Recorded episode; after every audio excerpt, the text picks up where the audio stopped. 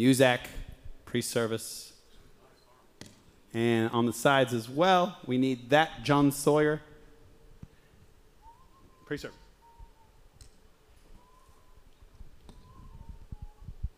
Pre- Just hit pre-service.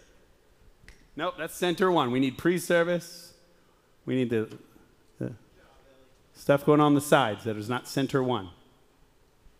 It should be a bunch of announcements. There you go.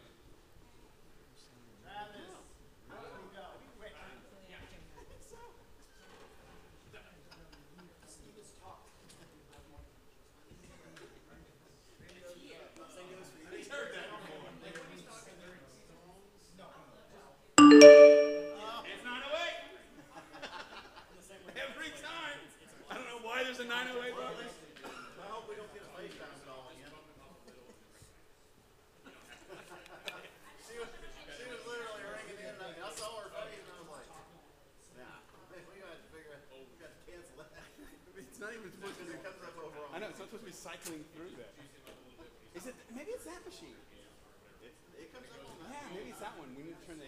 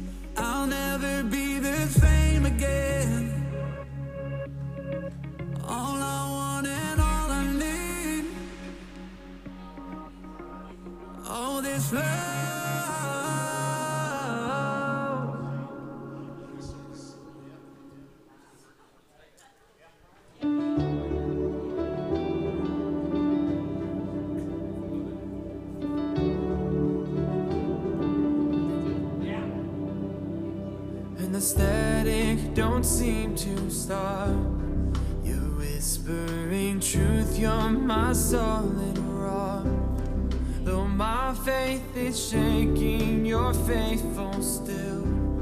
These temporary trials.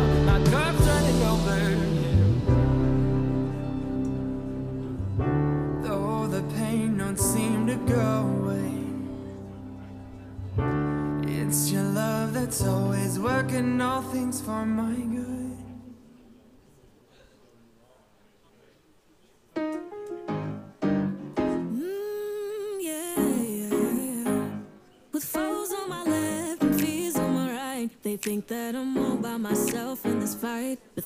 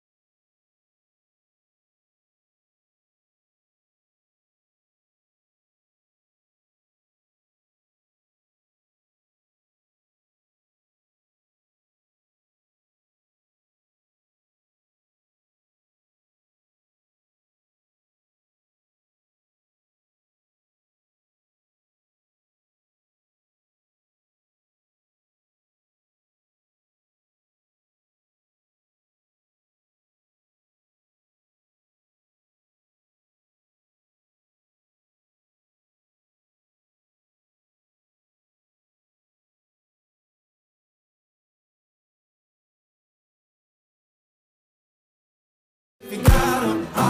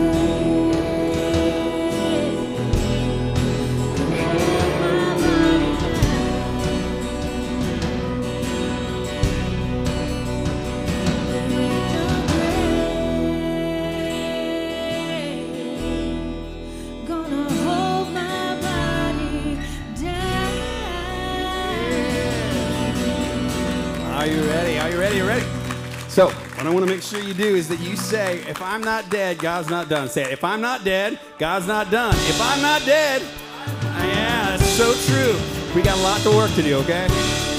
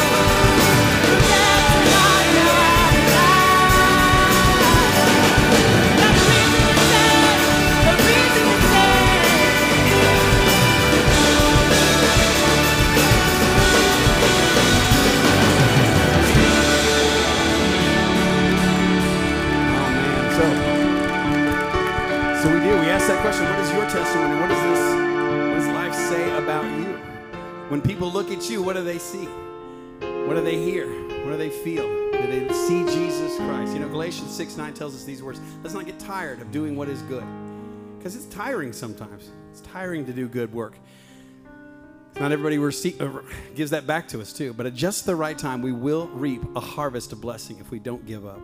So I want to tell you that. And you feel like today, this is the day you come in, you're like, no, nope, I'm giving up today. God is telling you, don't. I want these words to be a part of that because Jesus Christ is going to be there every step of the way. Do you guys believe those words? I hope so. And if you haven't believed it before, say, God, I want to believe those words. I want to believe those words today. Don't give up.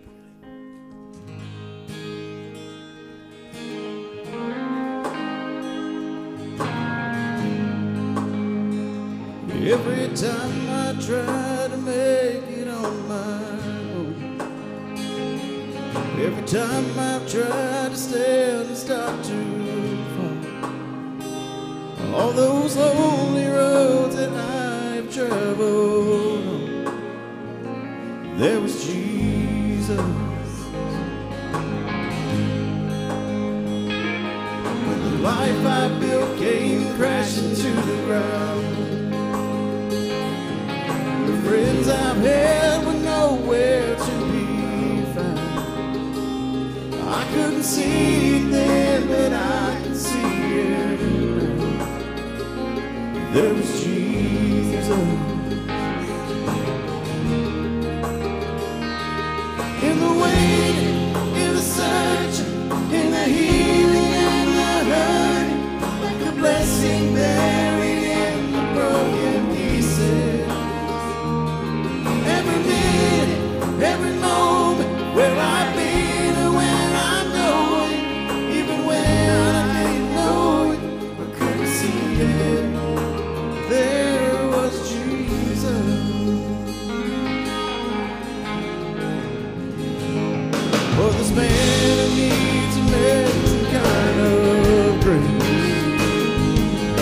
forgiveness at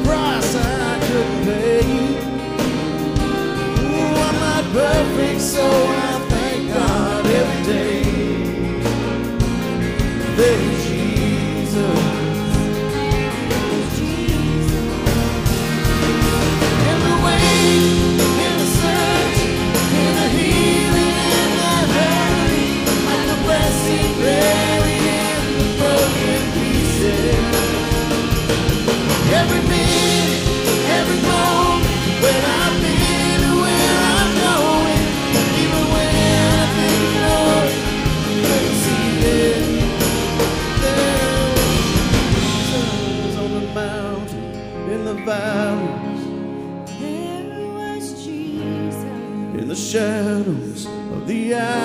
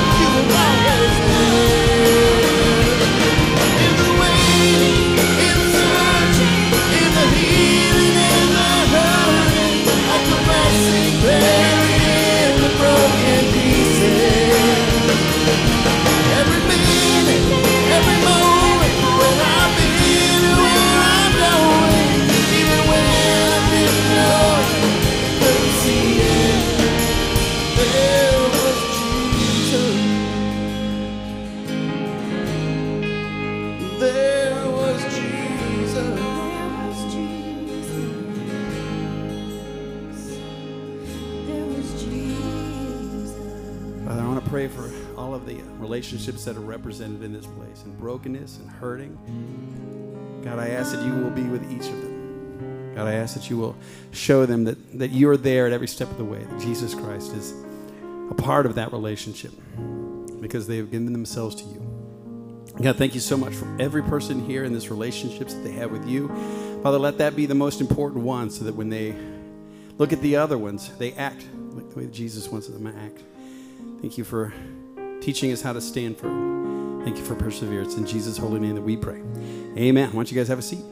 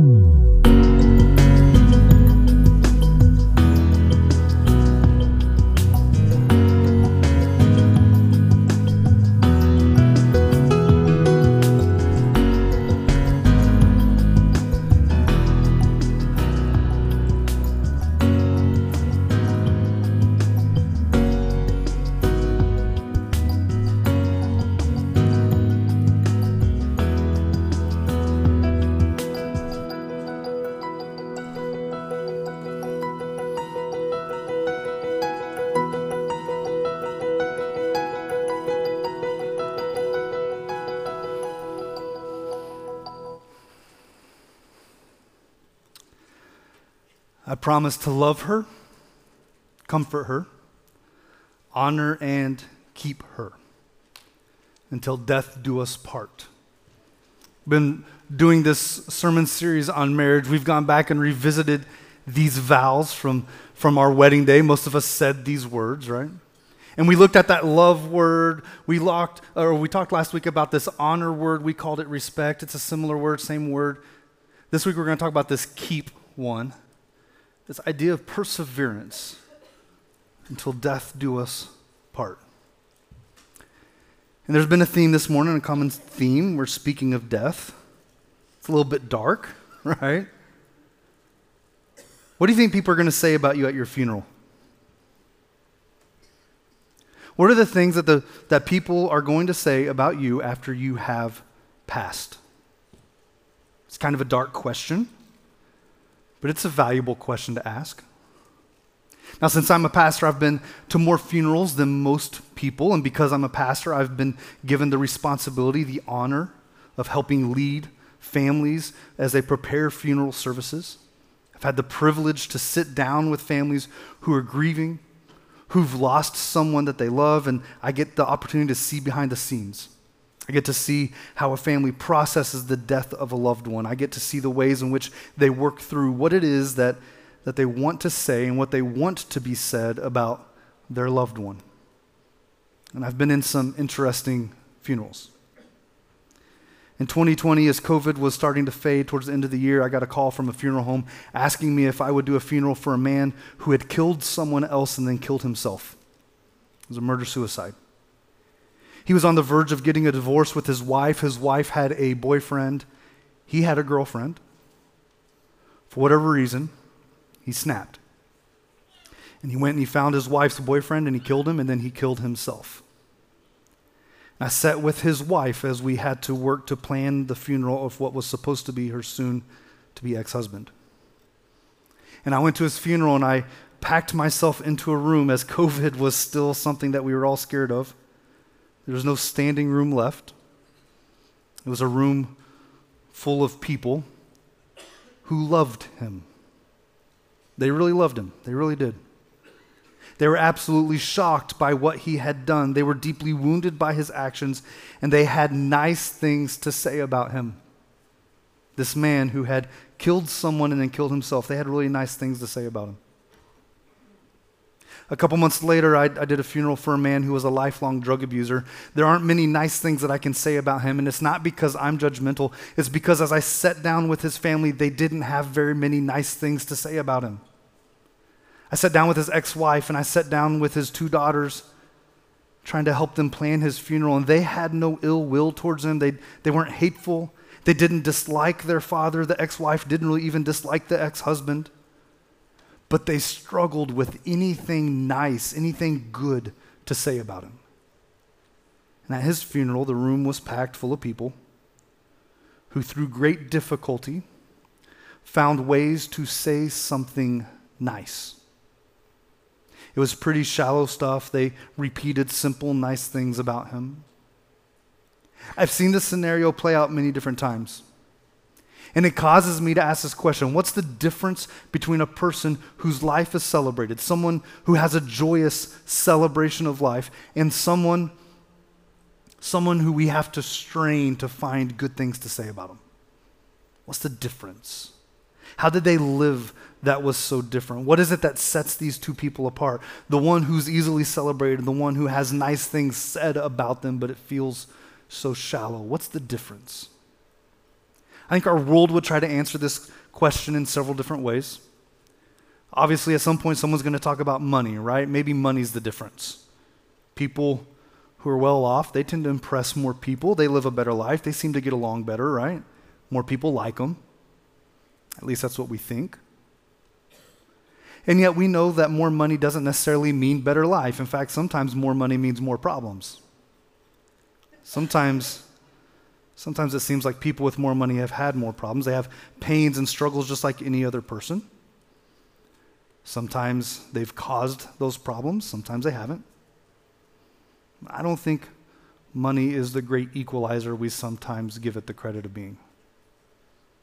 Maybe what makes life better is actually good relationships. And it seems, it seems like people who love really well tend to be loved well.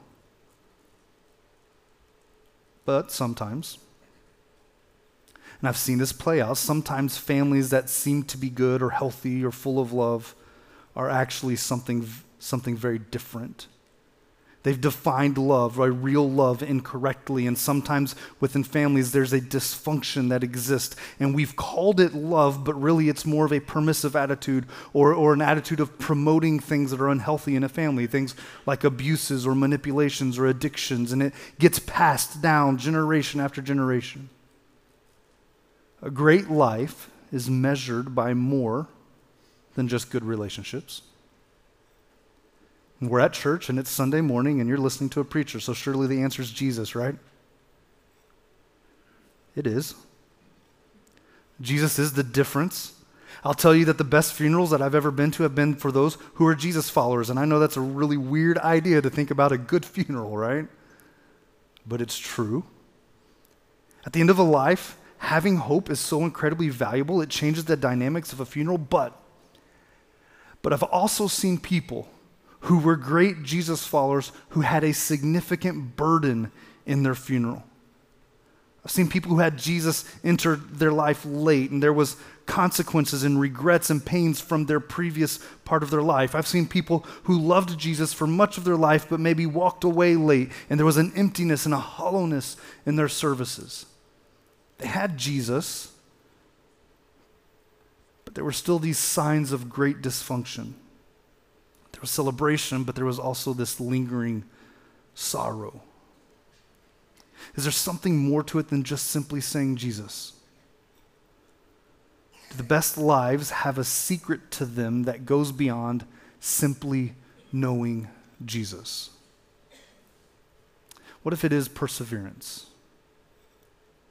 I've seen people who've persevered through life with or without money, and that doesn't tell their whole story. I've seen people who've persevered through life with or without good relationships, and that doesn't tell their whole story. But I've seen people who persevere through life with Jesus, and their funerals are always the best. And I know that sounds weird, right? But it's not just the people who loved Jesus.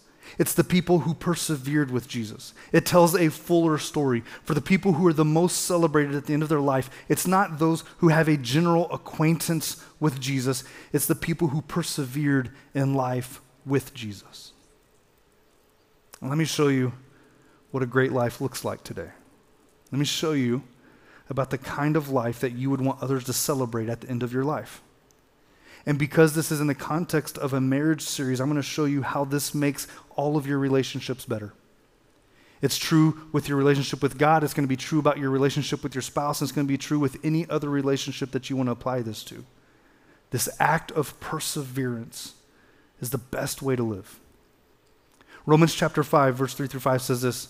says we also rejoice in our sufferings because we know we know that suffering produces perseverance. Perseverance character, and character hope. And hope does not disappoint us because God has poured out his love into our hearts by the Holy Spirit, whom he has given us. I want to make the case to you today that righteousness or true holiness, which, like, those are big churchy words, righteousness, holiness, really all they mean is that you're trying to be in a right relationship with God, okay? Righteousness and holiness are proven over time in our perseverance. They're not one quick action and it's there. It's a thing that's proven over time. Righteousness is proven in your perseverance through struggles. Perseverance only counts when it's hard. Perseverance doesn't exist absent of struggles, right? Righteousness is only proven when we persevere through what is hard. And according to Paul here in Romans chapter 5, he says suffering produces perseverance, perseverance produces character. Suffering gives us an opportunity for perseverance. And nobody wants it. Nobody wants to be someone known for their perseverance because it means that they had to endure suffering, right? When suffering comes into our life, we aren't excited, but, but when we get through it, that's perseverance, right? And don't confuse righteousness, this righteousness that we're talking about, this right relationship with God, don't, don't confuse it with a spiritual or, I'm sorry, a superficial righteousness. There's these moments of just simply being nice. Everyone does them every single day. It doesn't mean that you're a righteous person, it just means that you're human. Doesn't mean that you're in a great relationship with God. When you let someone get into your lane in traffic, that's just general niceness. That's not an act of God. Right? When you, when you hold a door open for someone, that's nice. When you feel compelled to give to someone, that's, that's kind. They're all nice things, right? And those are the kinds of things that people will reach for when they're desperate at a funeral of someone that they love who maybe wasn't so great. We can find examples in absolutely everybody of how they can be nice. That's not what we're talking about here. We're talking about a righteousness that God seeks, a holiness that God seeks, a right relationship with God that He seeks. And it's a persevering righteousness. It's a commitment to continue making the right decision, even when you feel pulled in the opposite direction. Holiness is far more than an inclination toward occasional acts of kindness or charity. It's a commitment to persistently, consistently surrender to God. It's not occasionally being nice, it's not occasionally being good, consistently, persistently surrendering to God with your life. And because marriage is such a long journey, it's the perfect gymnasium for us to practice perseverance. I hope this makes you laugh a little bit. Suffering gives us an opportunity for perseverance, marriage gives us an opportunity for perseverance. All right? It's true, isn't it? We've been using this language from Doc. He says marriage is the gymnasium of the soul. Marriage is that perfect gymnasium for us to practice perseverance. And I hope you can appreciate a long term perspectives of this. If you look back in history, the uniqueness of our time and place in the world right now, if you look back 100 years ago, 100 years ago, the average life expectancy was much lower than it is today. 100 years ago, men would typically marry while being a little bit older. A hundred years ago, it was much more common that when a child was old enough to leave the home, their father had already passed. It was very normal, very regular. We now live in a different kind of day and age, don't we? At one point in history, a marriage that had lasted 20 years was something pretty significant. Nowadays, it's not uncommon to see someone who's been married 50, 60, even 70 years. Our former president, Jimmy Carter, and his wife, Rosalynn, are closing in on 80 years of marriage. 80 years. Do you suppose that they've had to persevere through anything? Do you suppose that they've had any sort of struggles or sufferings over that time? Do you suppose that perseverance means something significant when we're talking about potentially 80 years together as opposed to 20 years together? And why would we want to even persevere? Why would we possibly even want that? Who desires perseverance? It's not something that we would hope for. It sounds hard. But according to Paul, according to Paul, he says that perseverance produces character. According to Paul, perseverance pays off. There's a recent news article saying that Gen Z is largely uninterested in monogamous relationships. When we talk about marriage, we're doing a marriage series. The assumption as we're talking about this is this till death do us part type of a relationship. Gen Z, this younger generation, generally speaking, not true for all of them, but, but for many of them, are uninterested in that kind of a relationship. Is it fair to suggest that they are also uninterested in perseverance? Years ago, there was a guy named Jimmy V, Jimmy Valvano. Some of you will know his name. He was a coach in college basketball. He won a national championship with North Carolina State. He developed uh, cancer and he started a foundation called the Jimmy V Foundation. It's something that still pops up on ESPN every single year. In fact, it's about that time of year. You're probably familiar with him. Uh, just before he died, he was given an award at the ESPYs, and he stood up in front of uh everyone and he gave an acceptance speech that still gets replayed all the time. Very motivational, very powerful, still gives chills. His most famous quote out of that is he looks to the, to the crowd and he says, Don't give up. Don't ever give up. You guys seen those words before? He probably took them from Winston Churchill, who gave a similar speech during World War II. It's used all the time. In his speech, he also said this. He, he said that he, he knew he was going to die from cancer. He knew his fate. But he hoped for a future in which cancer doesn't win. That was his dream. That was his hope.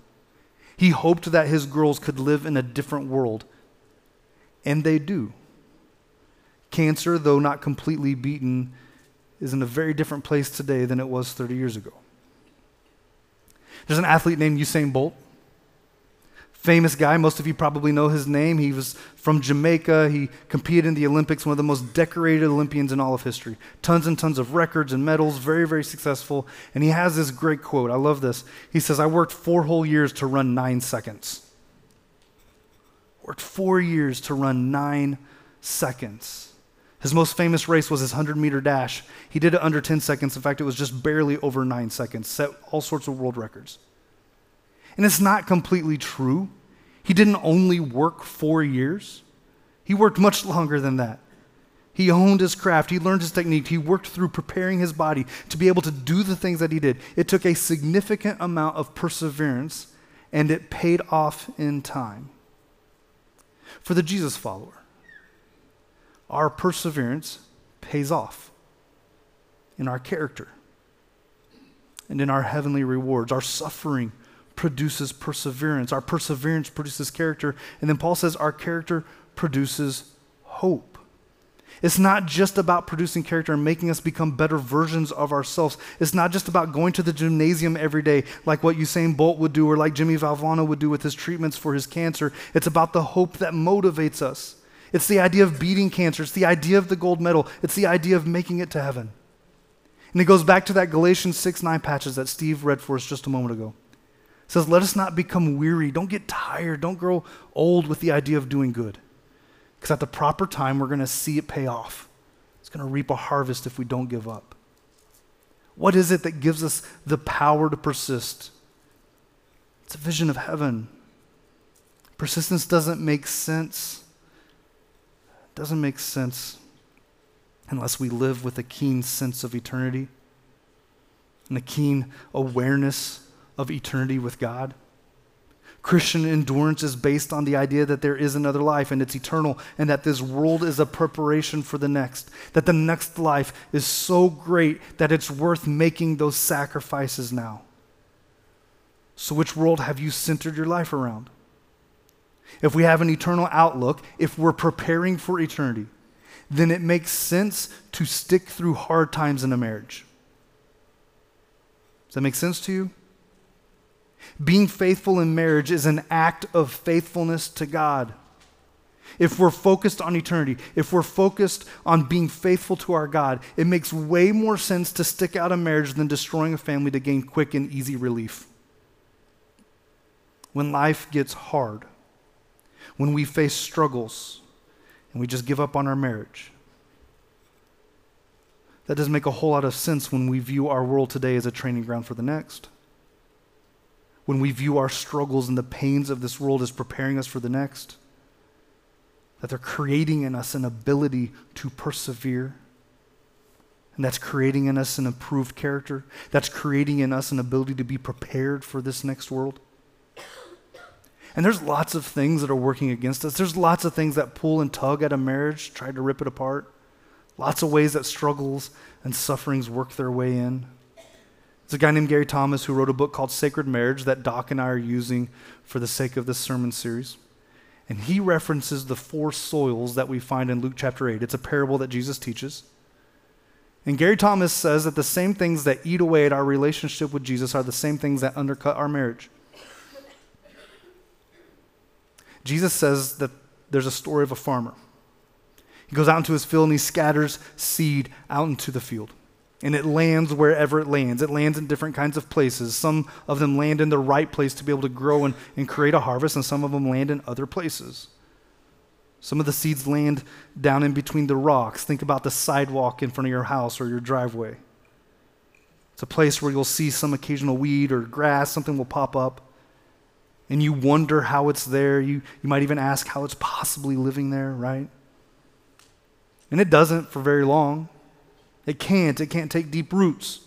Jesus says that, that some seeds land in places like that, and he says that a time of testing comes. He, Jesus says that the sun comes out and it bakes this little startup of growth, and it doesn't have the roots to be able to sustain life. Testing comes and burns it out. There's marriages like that, aren't there? There's people who get into marriage thinking that it's going to be easy. But when it gets harder, some people bail. They quit, they give up because they have no roots. Jesus said sometimes the seed uh, falls in among the weeds. It lands in this place where it could grow, but it's uncared for, it's unkept. The weeds just overgrow on top of it. And the seed would like to grow. It has the right soil, it has everything in place to be healthy, except that it's just overrun, uh, Jesus' language is by the concerns of life around it. It's choked out by life's worries. Does that sound like some marriages to you? Most marriage counselors would tell you that the number one reason why marriages fail is money. I would challenge that. I think that may be the, the thing that's blamed. I think that may be the excuse, but I think there's probably deeper issues. I think money is that weed that kind of grows up above ground, but at the root there's something else. There's selfishness or sin, even if it's the sin of selfishness. It's the worries of life. The concerns of life can just constrict a marriage and choke it out. There's all sorts of struggles that cause us to quit. There's all sorts of struggles that choke out our perseverance. There's lots of reasons why marriages fall apart. So, why would we not give up? What is it that motivates us to persist? What is it that motivates us to persist specifically through a marriage? What is it that motivates us to not give up in any of our relationships? What is it that motivates us to stay true to our commitment to Jesus? The holiness, that righteousness that's going to be rewarded in heaven is a persevering holiness, a persevering righteousness. The best lives that we celebrate, the best funerals, are for the lives that have persevered with Jesus. A life that perseveres works. It's good now and it's good for eternity. Did you know? Studies have, have studied married couples and those who've divorced, and they found that the couples who have persevered in marriage are the ones who feel most fulfilled. That escaping out of a marriage hasn't left people feeling happier or better, but actually the ones who have persevered are experiencing more fulfillment. Do you know that in the Bible there are zero examples of a crown in heaven that goes to the person who had the happiest life on earth? It doesn't exist. And that's not our goal. Our goal isn't to be happy. At least that's not our first goal. Our, our first goal is to be holy. There's no ribbon for the Christian who felt the least amount of pain. Doesn't exist. Our job in this world, our goal in this world is not to avoid any sort of pain or suffering or struggles. It's not our first goal, and it's not even realistic, is it? It's not going to happen. Our goal is to persevere happiness shows up best. This is interesting to me. When we pursue happiness, we can't ever seem to grab it. But when we persevere through everything that's going on, happiness just kind of tends to show up. It shows up best when it's a side effect of a life that's well lived. It's not the ultimate goal. Commitment to your marriage teaches us to be persistent in doing good, even when we want to do something else. This commitment to perseverance teaches us the basic Christian discipline of self denial. When we have proper perspective, when we see that heaven is a part of the equation, it shifts everything else in me.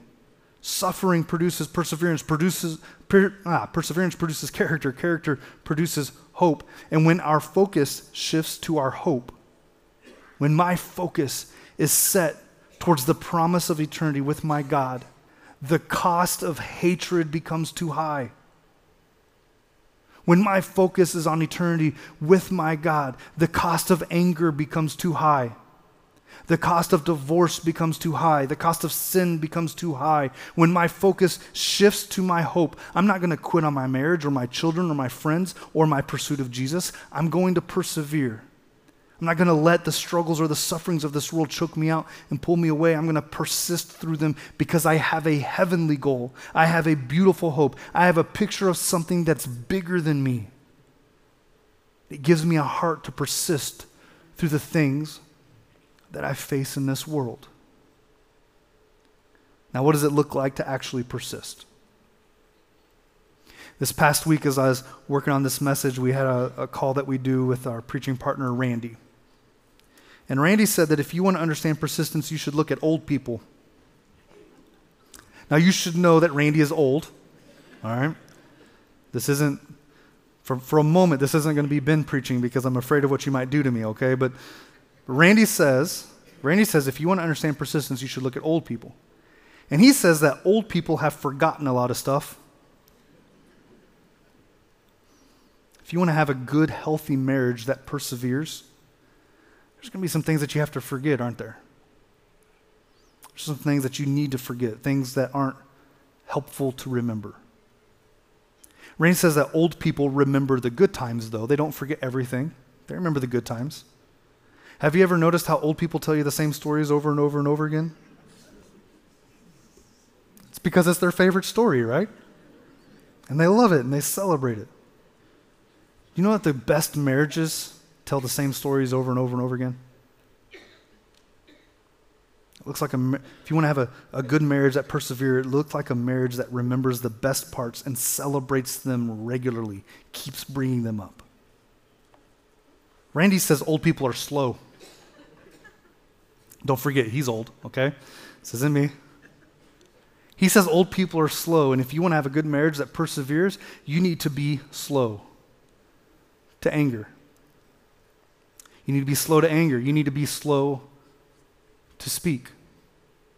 That's biblical wisdom, practical biblical wisdom. That's the kind of stuff that would make your marriage better, wouldn't it? Randy says old people talk about everything, even things that don't matter. You want to have a good marriage that perseveres, communication is key, isn't it?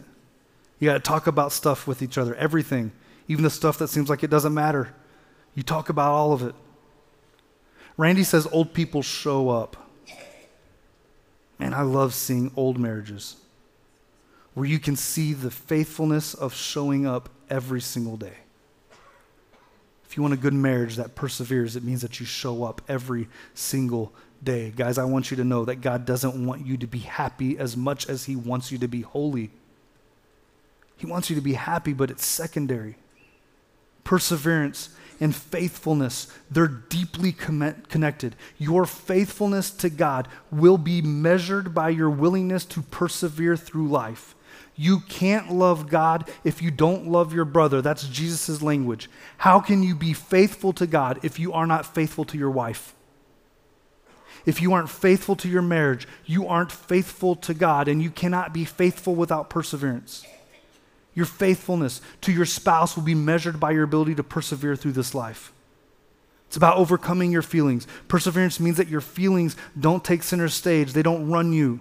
Perseverance means that you acknowledge the pain and the struggle and the difficulty and you press forward anyway. Perseverance requires you to get over your feelings. It's about doing what's right, it's about a choice to do what's right every single day. This guy named Jimmy Valvano, right? He had a grand dream of a world that would one day no longer be hurt by cancer.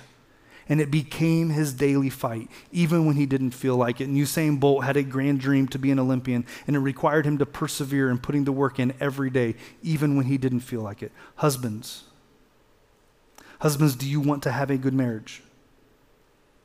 Do you have a grand dream of what you want your marriage to be? Do you have a picture of what it looks like in your head? On those days when you just don't feel like being nice anymore, those are the days that we remember our grand dream and we persevere. It's going to require you to be nice today. Wives, do you want to have a good marriage? Do you have a grand dream of what you want your marriage to be? Do you have a picture of what that looks like in your head? Wives, does he ever test your patience?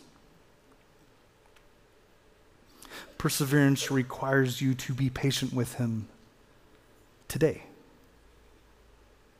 And I can promise you, because I've seen it, I've experienced it, the best lives, the ones that are celebrated the most, are the ones that have persevered. The best funerals that I've ever been to have been the ones where we talked about the perseverance of the person we loved, the way in which they maintained who they were through their life, the way in which they were faithful to who they were in Jesus. The best funerals I've ever been to have been a celebration of Jesus' work and the person's perseverance in pursuit of Jesus. Those are always the best. And maybe there's some of you in the room who are hearing this and you feel like it's already too late. You already live in the consequences of the past in your life that you'll never escape. That word divorce is already part of your story. You lost half of your life in a relationship without God. You look back and you see a long string of broken relationships with spouses, children, parents, whatever else it may be. If you're hearing this today, and your life hasn't been a story of perseverance, you serve no one, least of all God, by becoming fixated on something that you can't now undo. That is exactly what forgiveness and grace are for a fresh start and a new beginning. God offers grace precisely for the reason that He wants to forgive us. He's eager to forgive us so we can start afresh and live a new, meaningful life in service to Him. From this point on, can you live a life of perseverance? Can you begin persevering even today? Could day one, uh, could today be day one of going to this gymnasium to begin working on your perseverance, working on your character, developing this holy character that God wants to work in you. And then can you in your marriages and other relationships, whether that's with a child, a parent, or a friend, can you can you pray these verses over your relationship? If you would highlight these, write these down, make these central, I would encourage you to pray these with your spouse, with your kids, whoever it may be. I think these are so powerful. James chapter 1 verse 4. Let perseverance finish its work so that you may be mature and complete, not lacking anything. Suffering leads to perseverance, perseverance leads to character. Can you work toward maturity? Can you be complete, not lacking anything? Can you let God continue this work in you, you individually, you with your spouse? This work of perseverance, turning us into a mature and complete follower of Him. I love this one too. Second Thessalonians 3 5. May the Lord direct your hearts into, into God's love and perseverance. What would happen if you prayed these things over your marriage? What would happen if you prayed these things over your relationships? In fact, let's do that now. Our God, we are grateful for your patience with us. God, you are so long suffering with us. God, we can't even begin to fathom our perseverance in pursuit of you without recognizing your perseverance in pursuit of us. You have not quit. And for that, we celebrate. God, as we look into ourselves and as we look at the relationships around us, God, could you create a heart in us that desires to persevere, that wants to maintain and uphold? That wants to stick out for your good and your glory? God, can you put within us a, a courage, courage, God, to overcome all the things that try to choke it out? And God, as we have prayed before, I pray that this church, Cap City, would be a beacon in this community, in this state, in this world of what happens when couples decide to persevere decide to honor you with their marriages. And God, I pray for that blessing as it gets passed down generation to generation. God, help us to love you by loving those around us. It's in Jesus' name we pray. Amen.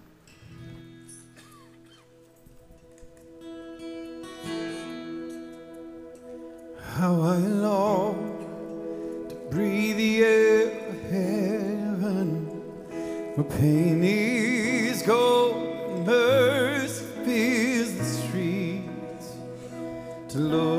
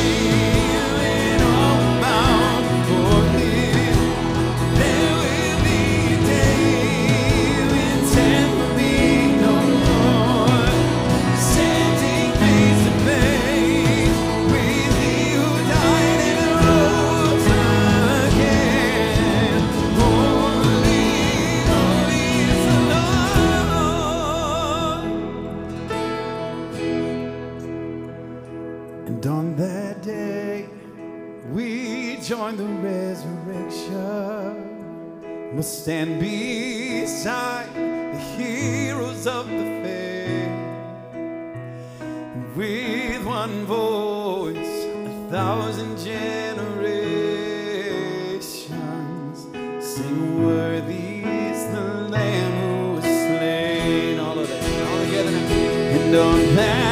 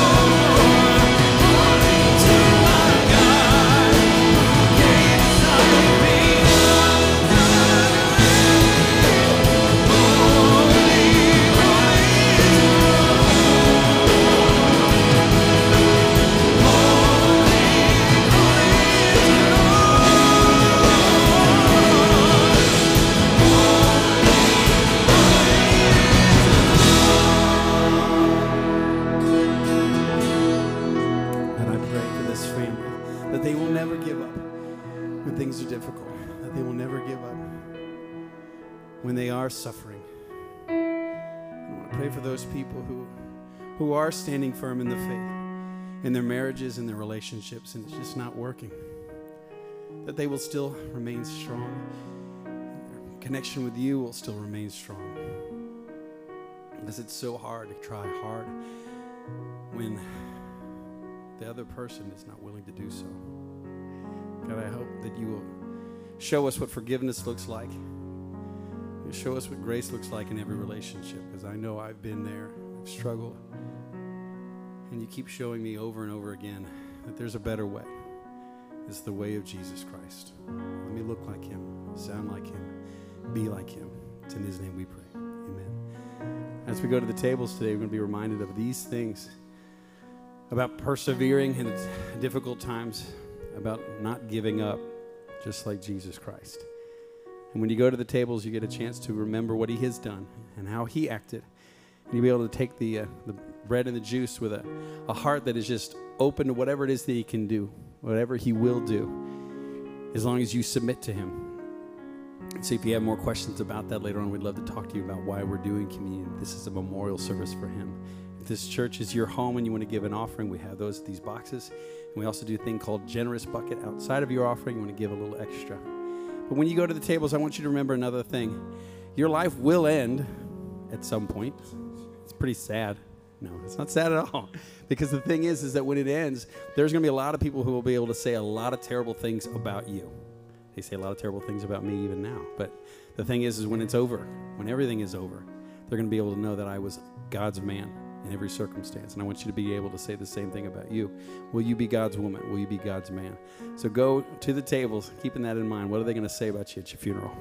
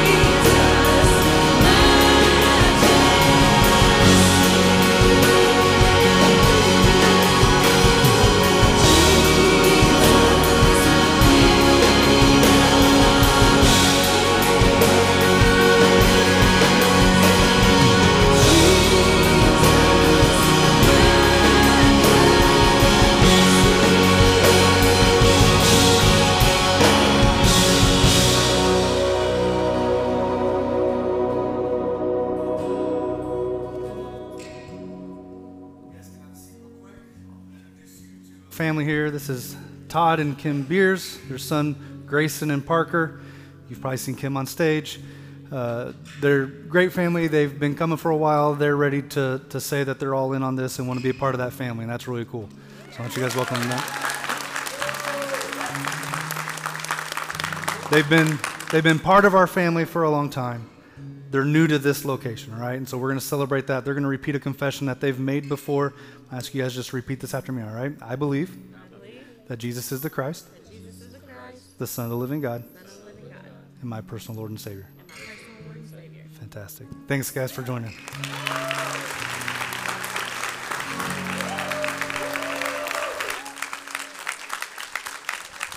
Good morning, Cap City. We normally don't get applause coming up. That's, I that's pretty it. cool. I like you that too. You want to do it again? Yeah. Yeah. All right. Thank you. This is cool. All right.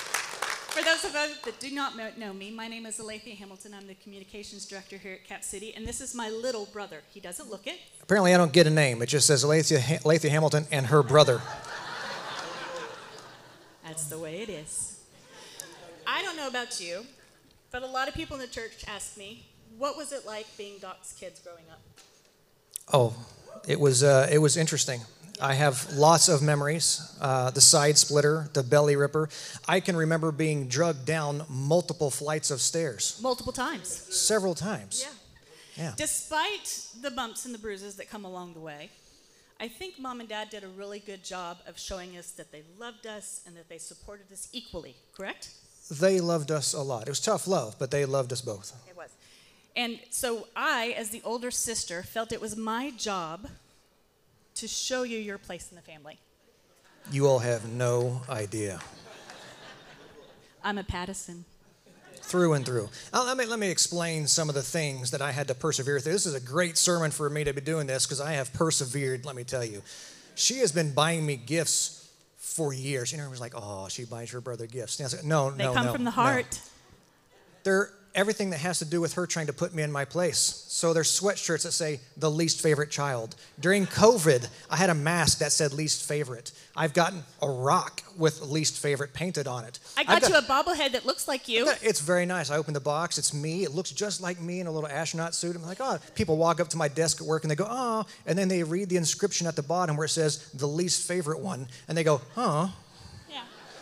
My favorite, this is true. When she worked at a law office, she modified our parents' will so that in the will it says, to Alethea Hamilton, our favorite child. That's right.